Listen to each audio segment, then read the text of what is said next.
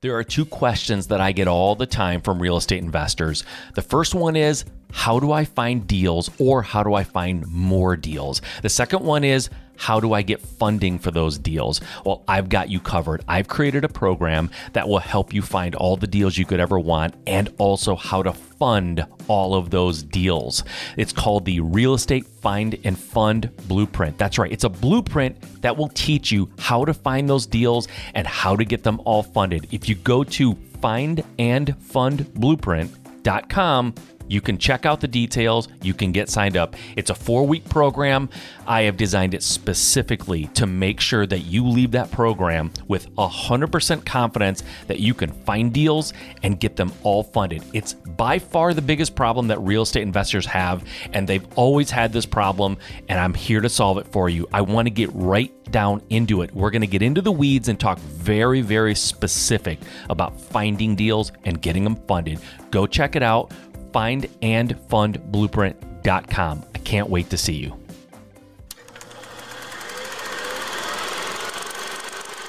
I really truly believe with all my heart if everyone in the world read Extreme Ownership and applied the philosophies and the mindset and the attitudes that Jocko talks about in that book, like our world would be exponentially better. I really believe that. You're listening to the Just Start Real Estate Podcast. If you're serious about your real estate investing business and need real answers, you are in the right place. And now, your host, Mike Simmons. All right, thank you for joining me on Just Start Real Estate. I'm happy that you're here and happy to be here with you and bringing you another live Q&A replay that is going to be awesome. I know this was uh, one that's going to hit home for a lot of people. We talked about a lot of stuff that a lot of people ask me all the time, honestly. So I think this one is going to hit a lot of buttons with a lot of folks. Uh, we talked about what to do if you're flip property, a property you just renovated and put up for sale.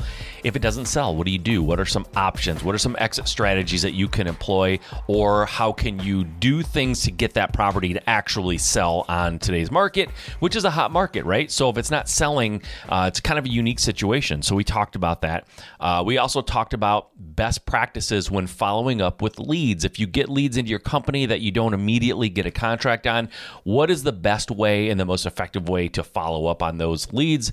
Uh, we also talked about developing a winning mindset, which I think is hugely important and very underrated. Uh, we talked a little bit about Flip Hacking Live, which is coming up in October.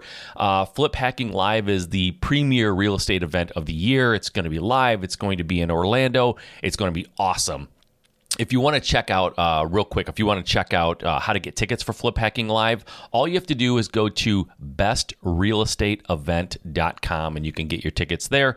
And then finally we talked about how to compensate acquisitions uh, managers right? Because a lot of times you're bringing these guys on and you're not really sure do i give them a salary? Do i give them a commission? Do i do both? What does that look like? How much do i pay them we talked about that. So i think this one is going to be awesome for you guys. We also talked about uh, my program As you're listening to this um, to this episode, it, you still have time. You still have time to sign up and get in on the next round. The first round was awesome. We've made some tweaks. We've made some improvements. This round is going to be even better. And if you want to find out how to get involved in the program that I created for you guys, you just go to Find and Fund Blueprint. find and fund Findandfundblueprint.com and you can check out all the details and get signed up there. All right, guys, without any further ado, I give you the latest Facebook Q&A replay. Okay, we are live. Thank you for joining me here again. I appreciate it. Uh, we are here every uh, Wednesday at 7 p.m. Pacific. I'm sorry, 7 p.m. Eastern, 4 p.m. Pacific. Here to answer your questions, and I am excited to be back for more. Um, let's see here, guys. Let's uh, turn that down. There we go. All right. Uh, just a little bit of uh, technical stuff. We always have to take care of in the beginning. It always throws me, but um, I'm back and I'm happy to be here with you guys. Uh, I'm happy that you're joining me, and I'm really stoked that you guys are continuing to send in questions that are awesome and interesting, and I think really, really helpful for people who are listening here live. And then I also replay this uh, Q and A on my uh, podcast, the Just Start Real Estate podcast, so you can check it out there if you're interested. Um, but but these are, are, a lot of fun to do uh, during the week, and it's enjoyable to be able to hang out with you guys and get some questions and talk to you and find out what's on your mind um, and and help as much much as I possibly can, and I and I think that there's some good stuff happening in these Q and A. So uh, I'm glad you tuned in. If you're here live, that's awesome.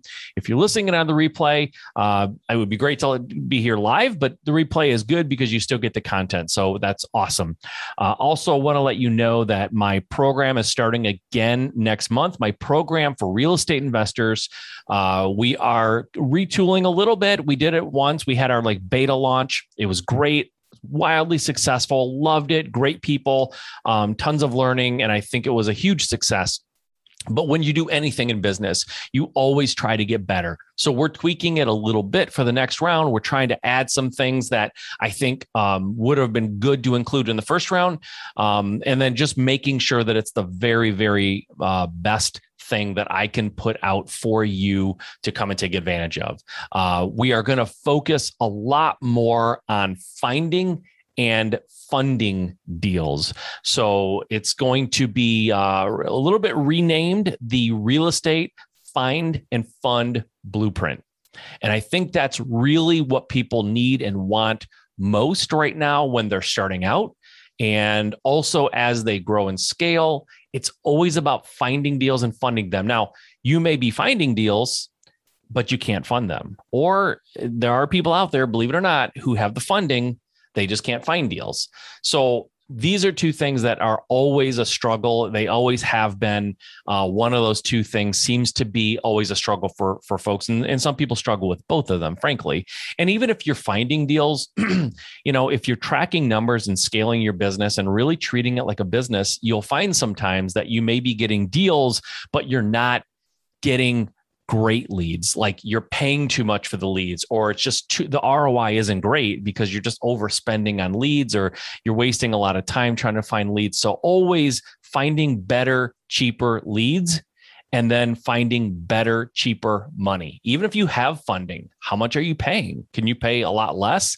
Can it become less of a hassle to get it? Because time matters guys. Like i don't know about all of you but for me I would rather spend a little bit of money to get back a lot of my time. And I think as you grow and scale your business, you realize time is really the asset that you want to protect with all your energy because money can be raised, it can be made, it can be replaced time can't.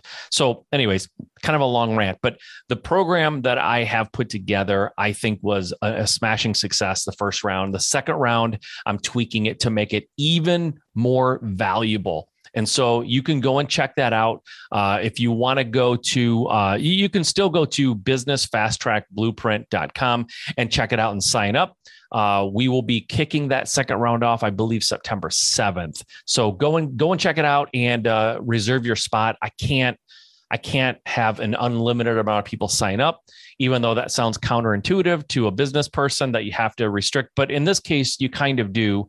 I can't have 300 people in the program. Like I can't have 100 people probably. It's just it get it gets difficult. So I'm going to cut it off at a point where I feel like it's reasonable. I don't know where that is yet, but go and sign up before there's the opportunities not there. And, and frankly, um, after that September round, I don't know when we're going to do it again. Probably not till after the first of the year.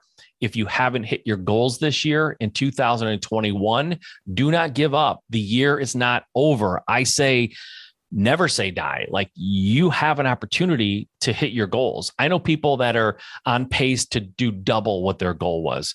So if you haven't gotten to the point where you think you're going to be able to hit your goal, believe me, we still have time. There's time, guys. Don't give up. Don't give up because if you give up, it's easy to give up next year when you make your goal if things don't go right or you just, you know, there's there's a pattern of just sort of like giving up and and that's not what you want as a person or as a business owner uh, so go sign up. Let me help you hit your goals this year. Let's make an attempt to do that first.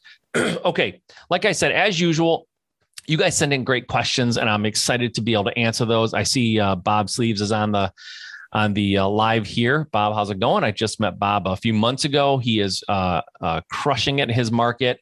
Um, uh, good to have you on here, buddy. Okay.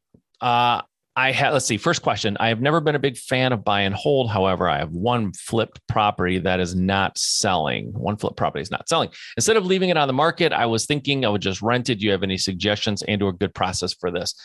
Um, I don't know that it's a process necessarily. If you can't sell something and, and, it, and it makes sense as a rental, like you know, I, I would look at it and see does it mat does it meet the two percent or even the one percent rule?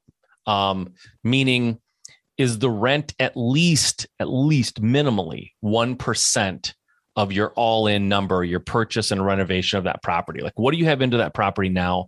If the rent that you can get is at least one percent, and in some markets 2% is really the, the benchmark. If you can hit those those benchmarks, 1 or 2% rule and and you don't need to, to pay the money back to anybody anytime soon, or you think it will appraise and you can cash somebody out of it, then go for it. But I would be real, real concerned if you can't sell a house in this market. There's a there's a problem. Now you can rent it, and that may solve the problem that you're dealing with, which is I can't get it sold. but my guess is if you can't sell it in this market, you're asking too much. And if you're asking too much, it's possible, I don't know because I don't I don't have the ability to ask deeper questions, but my guess is you bought it too high. Maybe your innovation went over budget, I don't know, that's just a guess. And now what you need to sell it for is more than the market will bear. But unfortunately, we are in a very, very much a seller's market. And so sellers are able to sell their house for so much more than they could have even a few years ago. So if you can't sell a house in this market, if it's on the market and it's not selling in this market, I think you're asking too much. So either lower your price or just realize I, I, I spent too much on the front end and now with what I have into it, it's not I can't sell it for what it's actually worth, and so I have to rent it, right? because in you know 10 years ago, I could if you said I can't sell my house, I, I, I got it. It was tough. House prices were declining. It was it was a real struggle.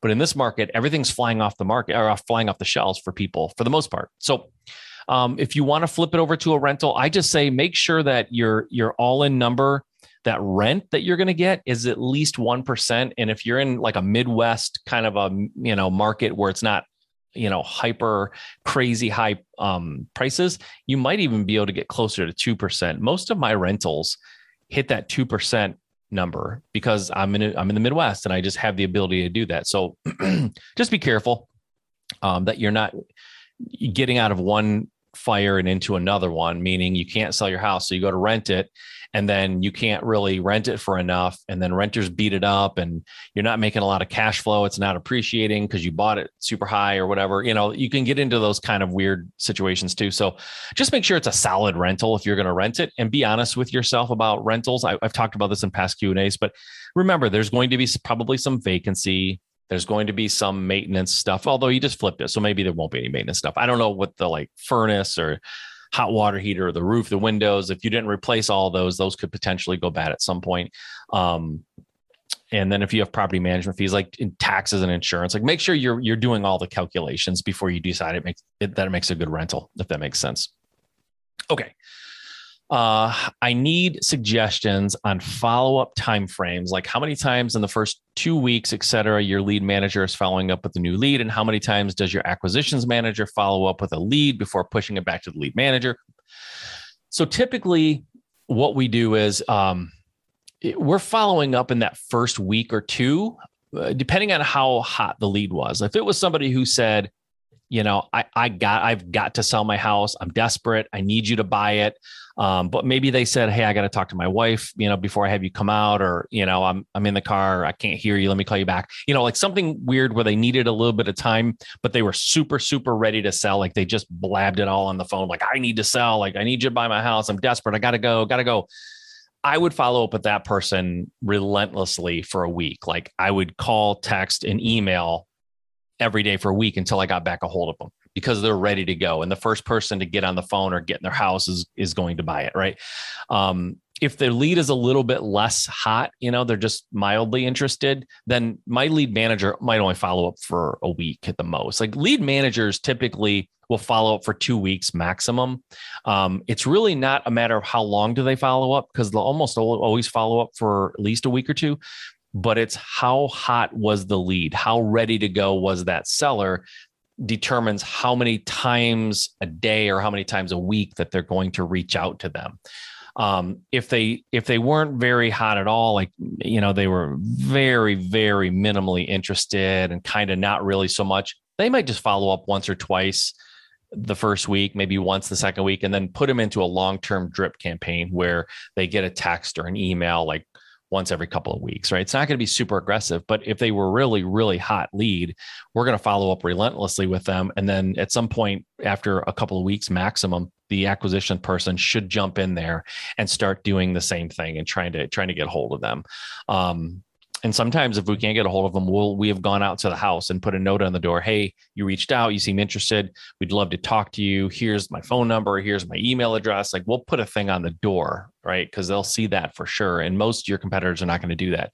So i would say um, the lead manager should follow up for depending on how hot the lead is for a week or two um, and if they're really not calling back, we might just put them into a drip campaign. The the acquisition manager usually doesn't get involved until they have interfaced with the seller. So it doesn't go from the lead manager to the acquisitions. It goes lead manager follows up until it's kind of a cold lead, and then it goes into like an automated follow up sequence. But once the acquisition manager talk, manager talks to a seller, let's just say they get on the phone because they want to make an appointment. Lead manager talks to them. They're super ready to go. They have an appointment the appointment gets canceled or postponed for whatever reason. Now the lead manager is the, doing the follow up on that, right? So lead managers only follow up once they've actually spoken or engaged with the seller. And if the seller goes kind of goes dark or kind of cools down or whatever, doesn't return calls or whatever, then the lead manager will keep up with it at that point. so we keep those two separate until the lead manager engages and then it becomes their lead to follow up on.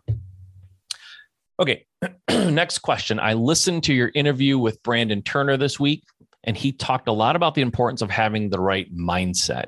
Do you have some suggestions on books to read or people to listen to on YouTube to help with that? Um, yeah, I actually I saw this question before we logged on here, and so because I wanted to really give this some thought. So some of the books that I jotted down that I have read that I find really, really um, good for mindset and they may not. Some of them you'll recognize you probably recognize all of them but not all of these are the ones that everyone always recommends necessarily. There's a few in here that maybe not.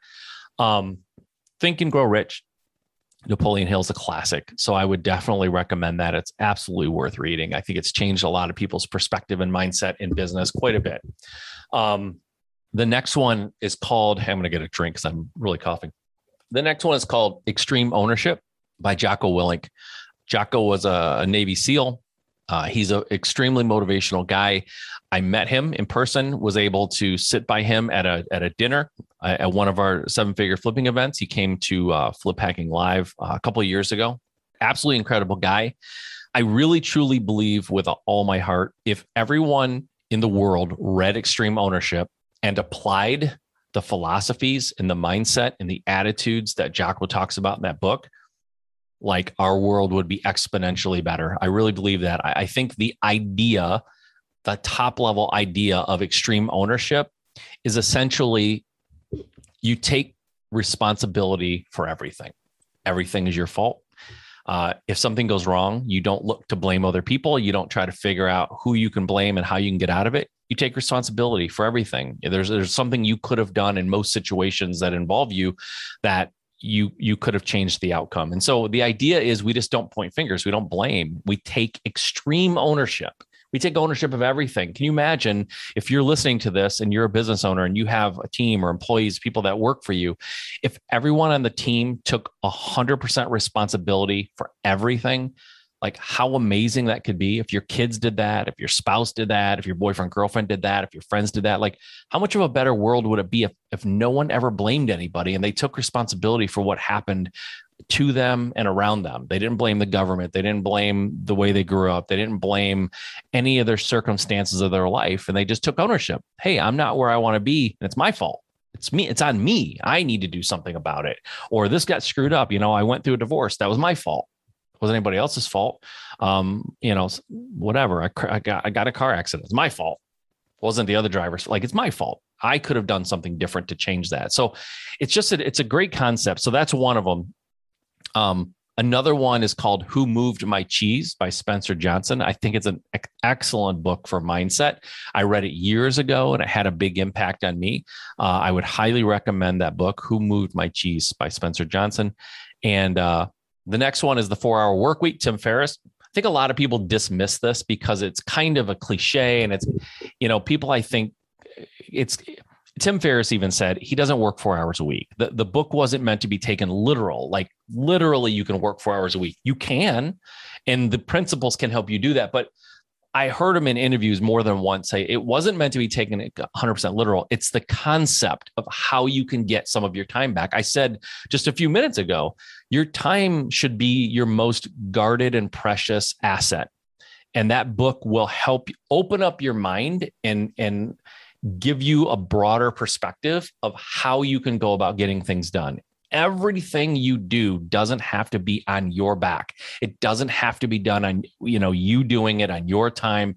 There are other ways to get things done in this world. And I think that book has inspired tons of people to hire VAs, for example, right? That's a big thing in the book is talking about hiring VAs people have done that with great success and it's and it's a great way to to get things done in your business so the the four hour week, week work week is huge um i didn't write down any um YouTube channels. What I listen to on YouTube for like mindset and motivation is literally if you type into YouTube like motivational speeches, I'll listen to those, and they're they're sort of random, and a lot of times they're like uh, a medley of you know uh, tons of this like all these different speeches, parts of them put into one long thing.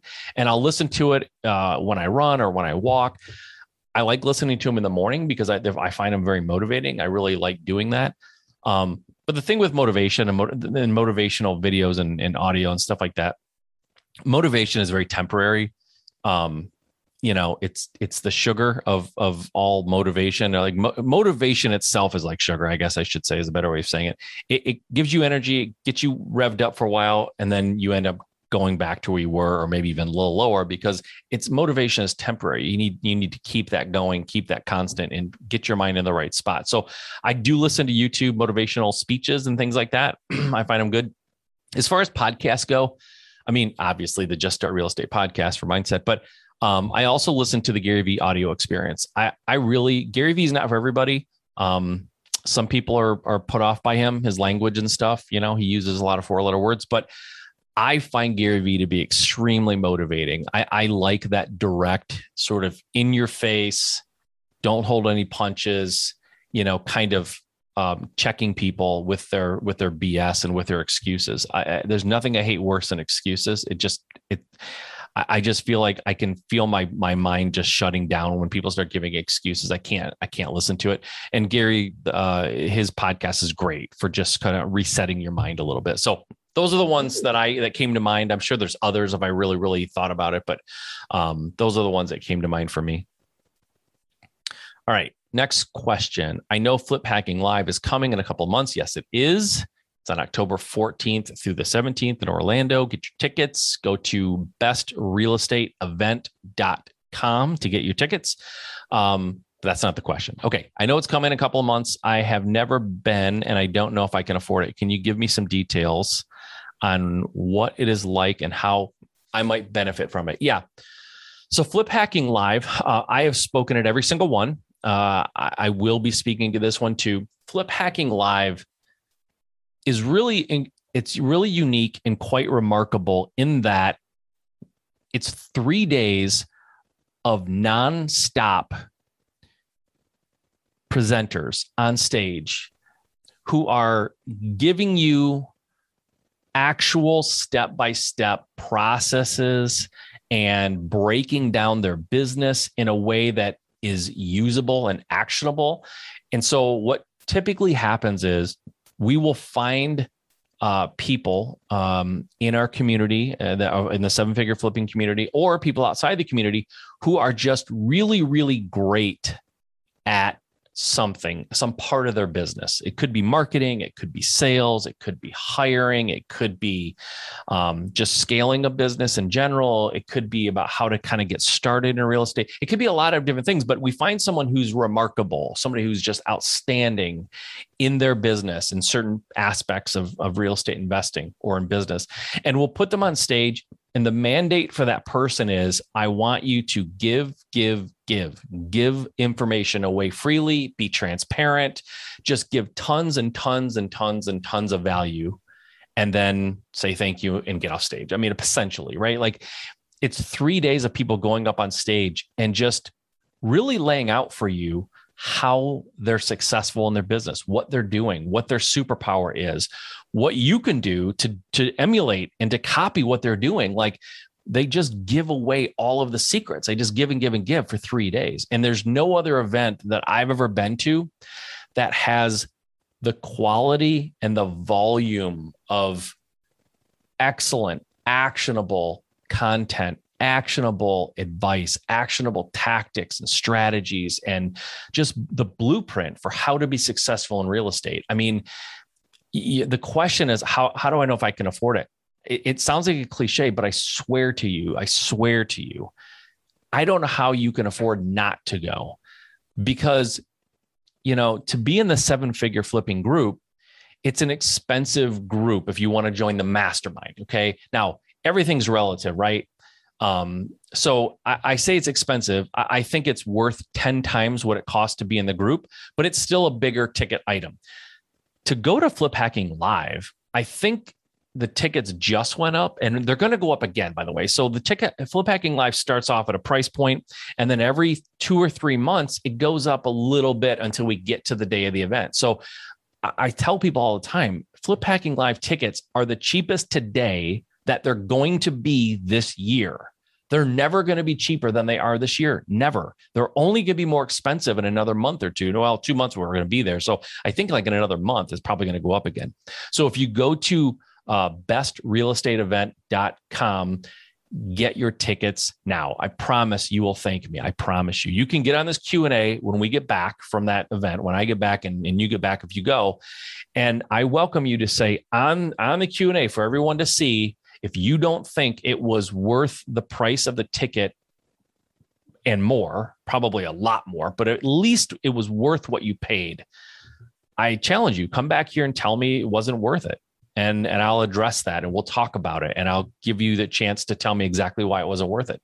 Because I promise you, by the time those three days are over with, you're going to be blown away and you are going to be so psyched and so ready to go back and crush it. I know people who have gone to Flip Hacking Live, just Flip Hacking Live. They went, then they went home and they applied what they learned at Flip Hacking Live and built big businesses from scratch just from what they learned there. So, eh, guys, I can't say enough about it. That event is the best real estate event on earth, bar none. No garbage, no fluff, no bad presentations or bad speakers or, or bad content. And I've been to I've been to real estate events that had really, really, really subpar presenters, people they put on stage that should never have been on stage ever.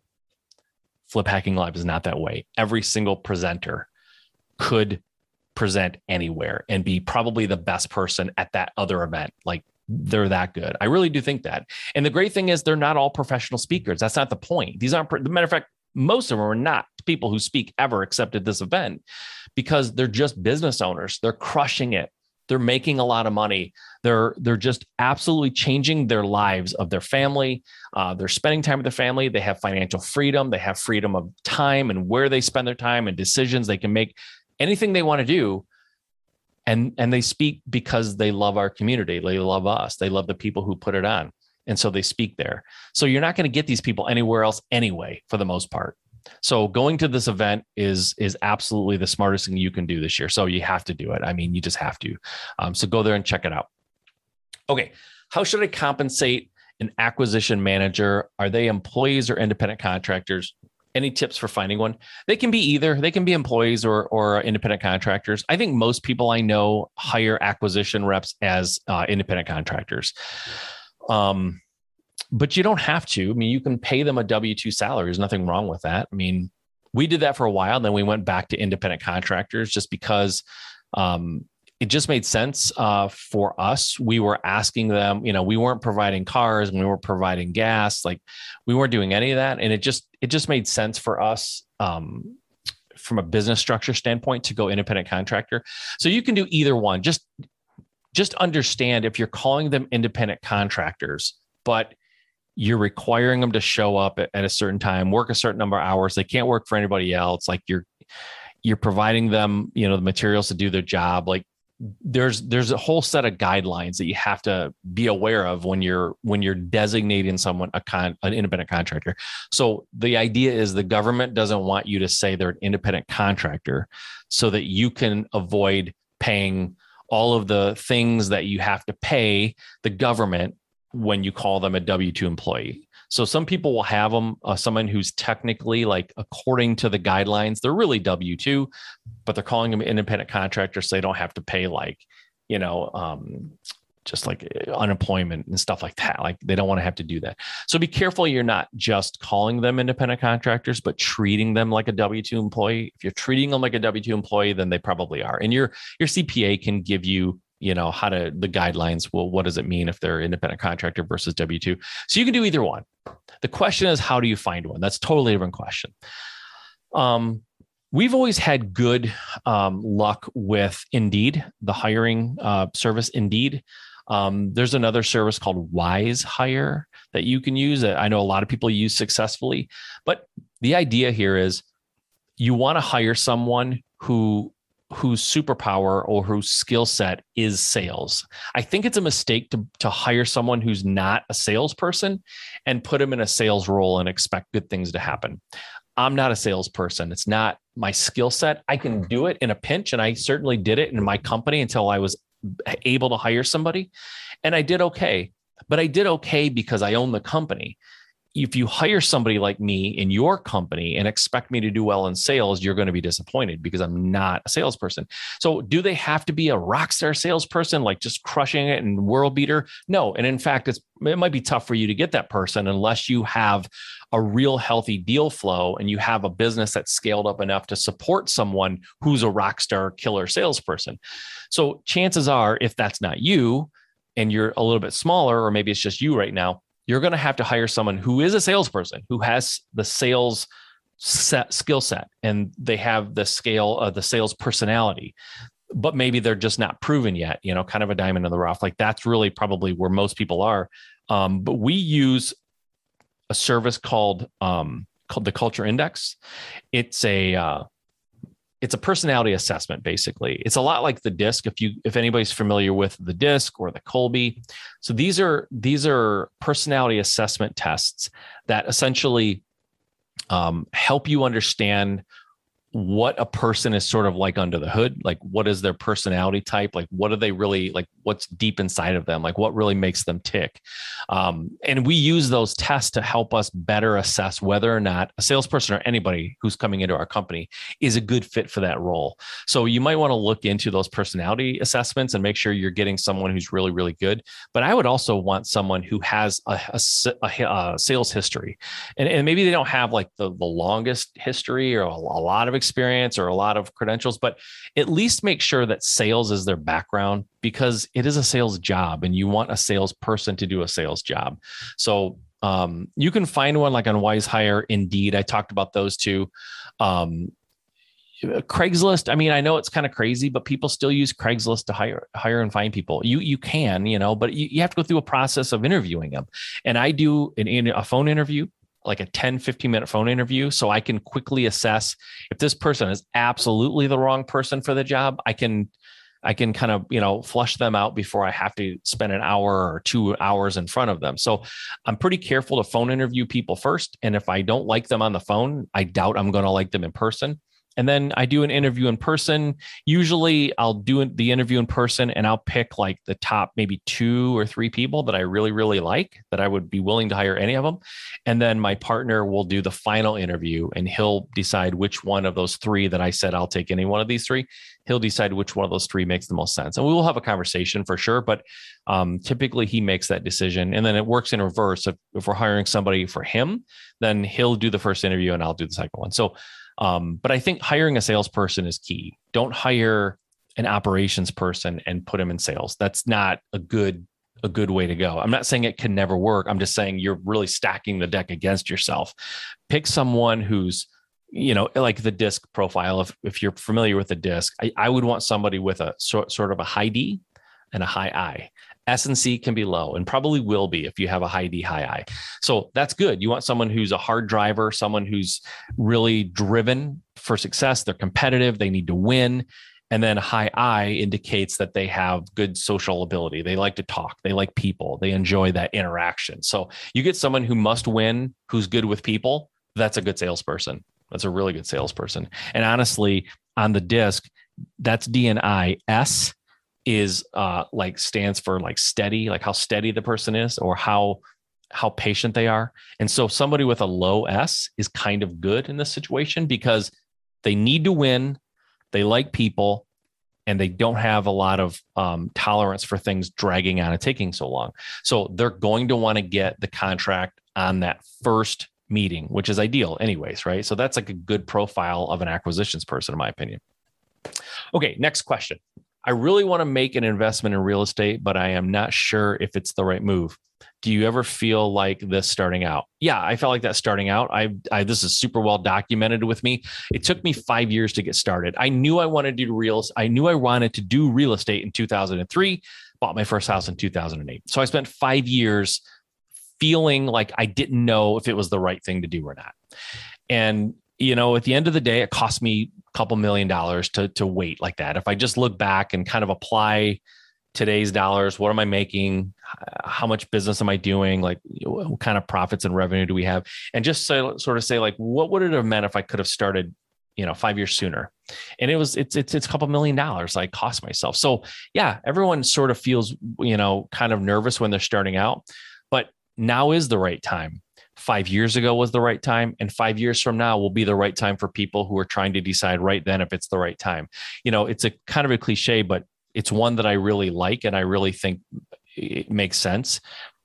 And to answer this question using that cliche it is now the right time.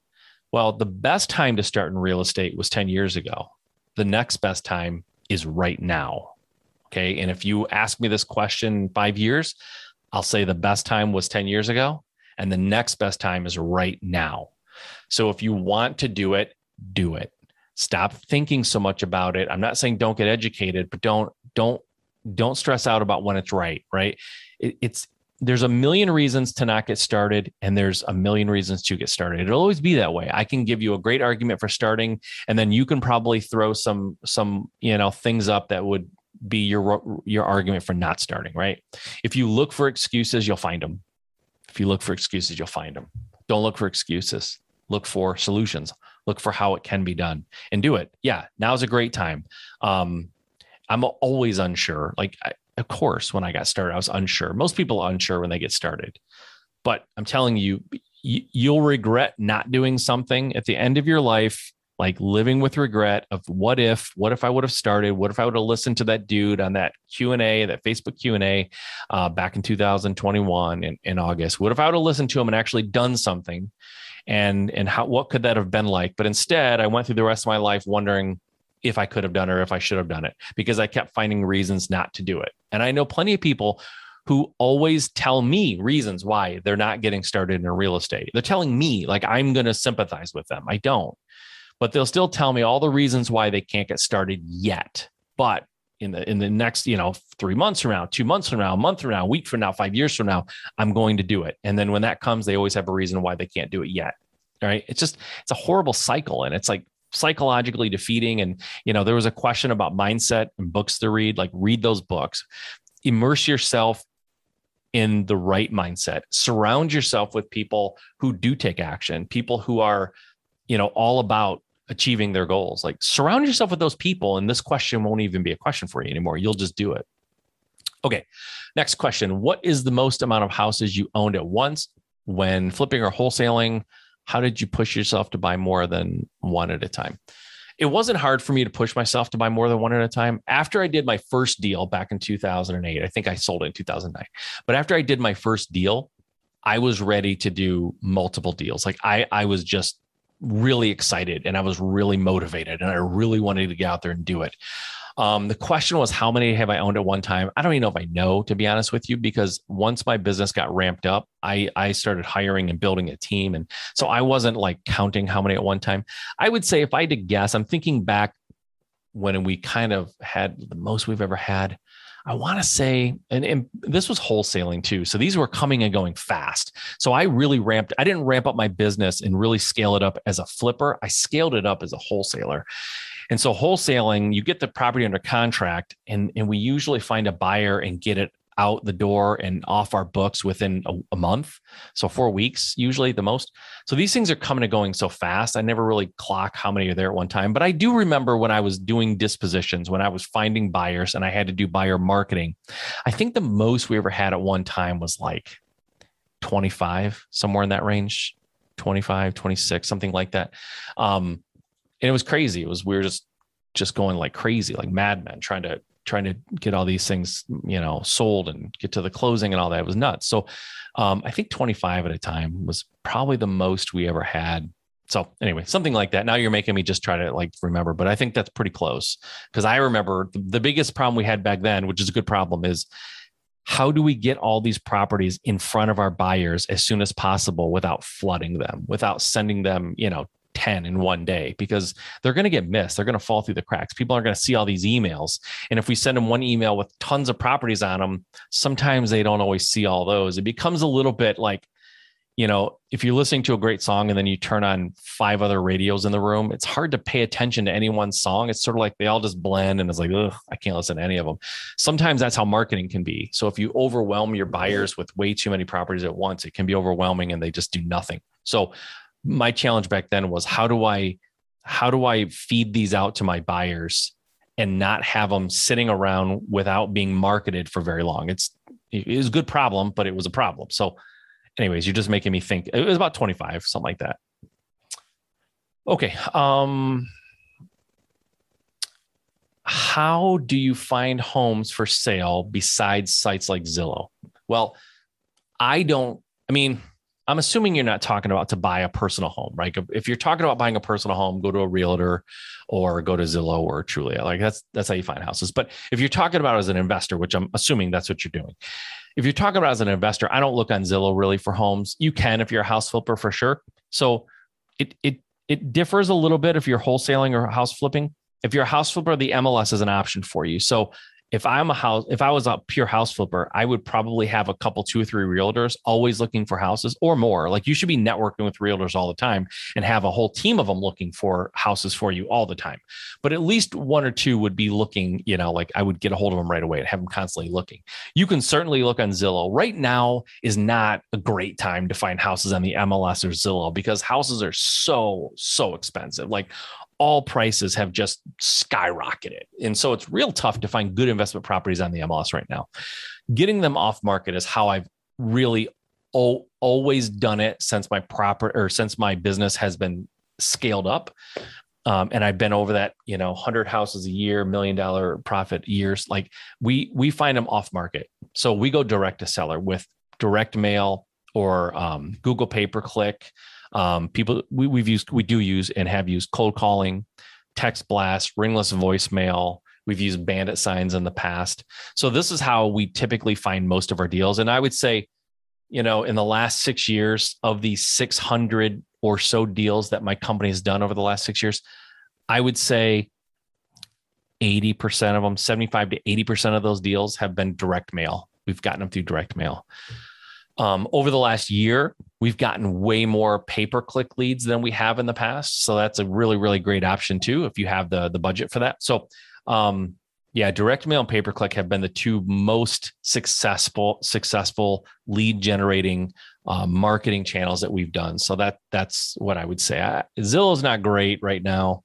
Um, if the market turns and prices go down and or steady or whatever, like Zillow might be a good place if you're a house flipper. But if you're a land or if you're a, a wholesaler, Zillow in the MLS isn't really a great option. Obviously, you got to go straight to straight to the seller for those. So, um, but yeah, Zillow is fine if you're looking for a personal home, I guess. okay. Do you put appliances in your flips? Why or why not? I never have. Um, you could make a really good argument that I should have when the market was struggling, like it was a buyer's market and and I was people were struggling as a seller. That would have been a good time for me to do it if I was going to. I never did, but in this market, I, I don't I don't think so. I mean, you know, houses are just so flying off the shelf and prices are so high and the inventory is so low that I don't see why you, would have to right now. I, I just don't think it's going to make that big of a difference. I really don't. I don't see how it's going to significantly help you. The only way it might is if you have kind of a weird house and you just want to show people how it could be staged so that they can imagine it. But the more you do to, my opinion has always been the more you do to a house in terms of staging, the harder you're making it for the sellers to see their stuff in the house, if that makes sense.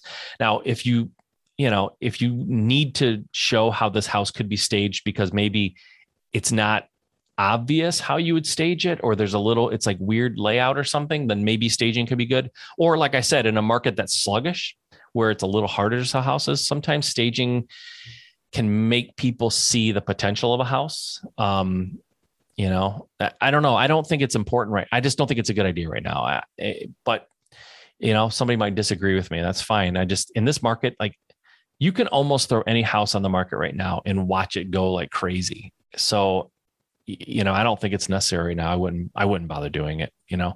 I, I, always sometimes i say if you ask my opinion i would say you don't have to do it but clearly you're asking my opinion. We're on a q&a and you're asking me. There's nobody else here and there's nobody to argue with me. So i'm telling you don't do it. Just do a good job in the rehab. Do a really good rehab and don't worry about staging it. I, I think sometimes people stage to hide imperfections, honestly. So just do a really, really good rehab. And I don't think you'll have any troubles. Um, guys, if you haven't heard, if you don't know of a little uh, company and a, and, a, and a, website called Bigger Pockets, uh, they are obviously the biggest real estate community on the internet. Um, they have the biggest real estate podcast on earth. Uh, I am lucky enough to be friendly with uh, Brandon Turner, who is the host of the Bigger Pockets podcast. He was just on my show. It went live this past Monday, August 2nd. It was a really, really fun interview and really informative. Uh, Brandon is is just really really interesting, smart guy who had a lot to share with our audience. So if you haven't checked out that episode, go and do it now. Go to Just Start Real Estate on iTunes or Stitcher, or Spotify, wherever you listen to podcasts, or you can go to my website mikesimmons.com and click on the podcast uh, link, and you can go and listen to it there. But you guys should check it out. It was a really really great podcast. Uh, Brandon is is a very very sought after guy to have speak. He's a keynote speaker. Um, he's interviewed some of the most amazing real estate investors in the world. And uh, I was uh, fortunate to have him on the podcast. So go check it out if you haven't. Uh, also, don't forget, we are here every Wednesday. If you stumbled upon this, um, by accident and you didn't know we were going to be here, uh, that's cool. I'm happy to have you. But we're here every Wednesday at 7 o'clock p.m. Eastern Time, 4 p.m. Pacific. Also, if you want to check out my new program, I talked about it at the beginning of this. I won't do it again. You can go back and listen if you want to hear about it. But I am helping folks achieve their goals in real estate investing this year, right now. And you really should go check it out. You can go to businessfasttrackblueprint.com and check it out and see what it's all about and sign up. I think you should if you are struggling at all with your business, growing it, starting it, finding deals, funding deals, or anything in between go check it out. I'm going to help you get to your goals this year. That is my that is my goal and my target for you. So go check it out, guys. We'll see you here next week at the same time. All right, until next time. All right, I hope you enjoyed that. Remember, I do these Q&As live on Facebook on Wednesdays at 7 p.m. Eastern, 4 p.m. Pacific. I hope you enjoyed this. Tune in next week for another installment of live Q&As answering your questions. Okay, until next time.